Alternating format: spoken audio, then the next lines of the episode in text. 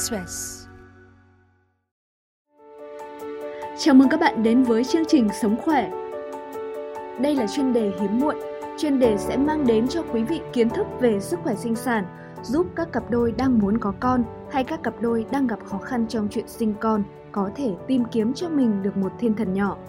Mỗi số sẽ nói về một chủ đề khác nhau, bao gồm các bước điều trị hỗ trợ sinh sản như chuẩn bị tâm lý, sức khỏe, quy trình thụ tinh nhân tạo, thụ tinh ống nghiệm thay quy trình xin, hiến, trứng và tinh trùng đông lạnh. Đồng hành cùng chúng tôi là những y bác sĩ chuyên khoa tại đơn vị hỗ trợ sinh sản Mỹ Đức, Phú Nhuận, thành phố Hồ Chí Minh.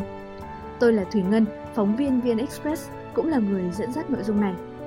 Trong số đầu tiên, chúng ta sẽ gặp gỡ bác sĩ Lê Long Hồ, chuyên ngành hỗ trợ sinh sản để cùng bàn luận về vấn đề sàng lọc sức khỏe trước thụ thai, đồng thời giúp bạn nhìn ra những bất thường liên quan đến hiếm muộn để biết rằng khi nào thì cần nhờ cậy tới bác sĩ. À, xin chào quý độc giả của báo VN Express. À, tôi là bác sĩ Lê Long Hồ, hiện đang công tác tại đơn vị hỗ trợ sinh sản bệnh viện Mỹ Đức Phú Nhuận.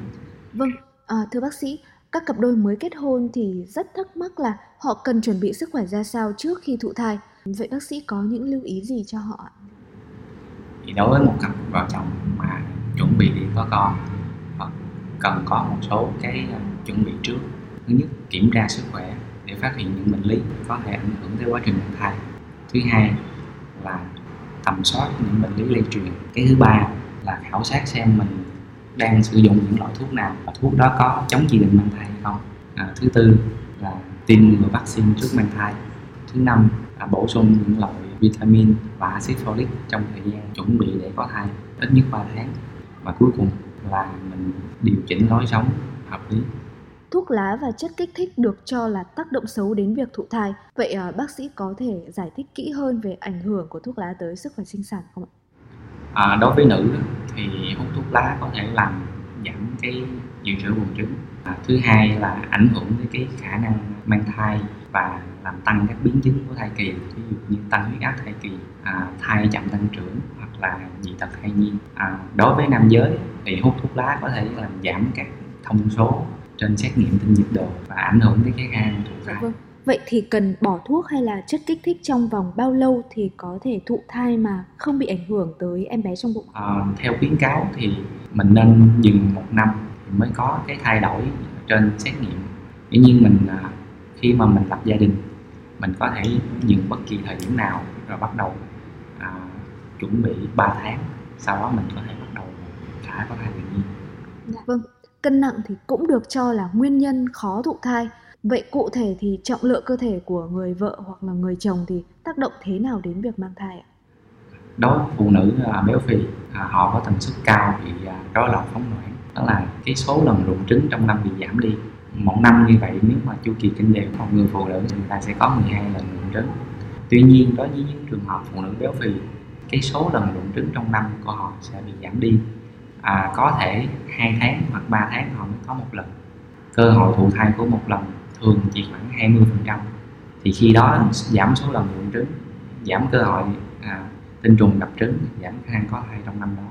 Thứ hai là khi mà mang thai phụ nữ béo phì à, tăng nguy cơ à, tăng huyết áp thai kỳ đái tháo đường thai kỳ cũng như tăng các biến chứng do em bé à, thai à, bé con to khó sanh. Còn đối với nam giới béo phì cũng ảnh hưởng tới cái khả năng sinh tinh và, và giảm cái, cái chức năng sinh sản của nam giới Tâm lý thì sao ạ? Tâm lý thì tác động thế nào đến độ hiệu quả của việc mang thai tự nhiên ạ thưa bác sĩ? Về mặt tâm lý thì mình nhận thấy là ở những phụ nữ mới lập gia đình, công việc căng thẳng, à, thay đổi môi trường sống hoặc là một biến cố nào đó, cái sự điều hòa nội tiết của buồng trứng và điều hòa quá trình rụng trứng sẽ bị ảnh hưởng. Có thể tháng đó sẽ không có rụng trứng là không có kinh, làm giảm cái số lần rụng trứng đi. À, chưa có nhiều bằng chứng về việc ảnh hưởng của tâm lý lên quá trình sản xuất tinh trùng nhưng nó ảnh hưởng tới cái hoạt động quan hệ tình dục như là à, giảm ham muốn hoặc là xuất tinh sớm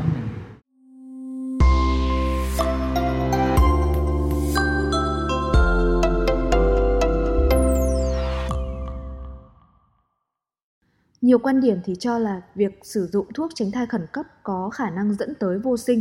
Vậy thì quan điểm này có đúng hay không ạ?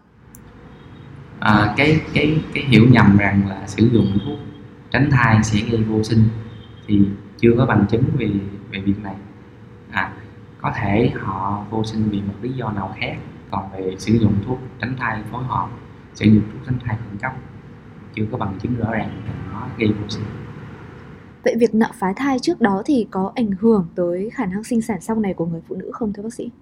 Khi mà một người phụ nữ nào phá thai sẽ có một số biến chứng có thể xảy ra. À, ví dụ như là viêm nạo mạc tử cung à, dính buồng tử cung hoặc là nạo mạc tử cung mỏng thì đối với những trường hợp đó thì cái khả năng mà thụ thai sau này sẽ giảm. Hiện nay thì có rất nhiều phụ nữ đang dùng cái phương pháp tính chu kỳ dụng trứng để tăng cơ hội thụ thai. Trên các thiết bị thông minh cũng xuất hiện rất là nhiều các cái app để hỗ trợ việc tính chu kỳ dụng trứng này.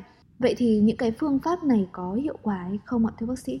À, sử dụng app để mà tính ngày rụng trứng chỉ được áp dụng đối với những trường hợp kinh nguyệt đều thì app tính ra mới kết quả chính xác còn những trường hợp kinh nguyệt không đều trên 35 ngày hoặc là dưới 21 ngày vì sử dụng cái à, app để chọn ngày quan hệ không chính xác nữa. Ờ, ngoài phương pháp tính chu kỳ dụng trứng để thụ thai tự nhiên thì có cách nào hiệu quả hơn hay không ạ? Có một vài cái à, biện pháp có khả năng thụ thai tự nhiên tốt hơn. Ví dụ như sử dụng que à, rụng trứng để à, à test nồng độ LH nước tiểu một loại hormone gây phóng loạn à, mình sẽ bắt đầu sử dụng vào ngày thử chu kỳ sau đó mình cứ mỗi ngày mình đi thử một lần thử ờ, nước nước tiểu. Cái que đó nó sẽ đậm màu dần và khi nào mà nó đậm nhất thì cái sự lụi trứng sẽ diễn ra sau đó hai ngày. Thứ hai mình có thể à, quan sát chất nhầy cổ tử cung. Giải pháp này cho tỷ lệ có thai cao hơn. À, chất nhầy cổ tử cung có nhiệm vụ là nó ngăn chặn tinh trùng đi vào trong tử cung. Khi mà có chuẩn bị hiện tượng phóng loạn xảy ra chất nhầy cổ tử cung sẽ bắt đầu loãng và trong thì mình có thể uh, thả quan hệ vào xung quanh những ngày đó. Thì cái cơ hội có thai tự nhiên sẽ cao. À, việc mà mình tập trung quan hệ vào ngày mà mình ước đoán thì nó sẽ phóng loạn sẽ làm cho mình bị căng thẳng. Có thể không quan hệ được à, và cái số lượng tinh trùng mà để thụ tinh sẽ ít hơn. Còn khi mà mình quan hệ đều 2 đến 3 ngày một lần cái khả năng thụ thai sẽ cao hơn so với cái việc mà mình đi canh ngày tâm lý thoải mái hơn số lượng tinh trùng thụ tinh khi mà phóng loạn xảy ra cao hơn và khả năng thụ thai sẽ tăng hơn so với việc đi canh. Giả sử như một cặp vợ chồng họ không sử dụng bất cứ một biện pháp tránh thai nào nhưng vẫn không đạt được kết quả như mong muốn vậy thì sau bao nhiêu lâu thì họ nên nghi ngờ về sức khỏe sinh sản của mình theo thống kê thì khoảng 80% những cặp vợ chồng à, sau lập gia đình sẽ có con năm đầu tiên. Thì theo theo định nghĩa tổ chức y tế thế giới vì hiếm muộn là một cặp vợ chồng quan hệ đều không áp dụng biện pháp ngừa thai. Sau một năm không thụ thai được thì gọi là hiếm muộn và cần đi uh, kiểm tra. Vậy có những dấu hiệu gì cho thấy là họ cần đi thăm khám sức khỏe sinh sản không ạ? Thật ra thì hiếm muộn không có dấu hiệu báo trước. Hiếm muộn là một chẩn đoán hồi phục dựa vào à, khoảng thời gian mà hai vợ chồng quan hệ một năm. Nếu có những cái nghi ngờ thì mình dựa vào thông tin về tiền sử bệnh.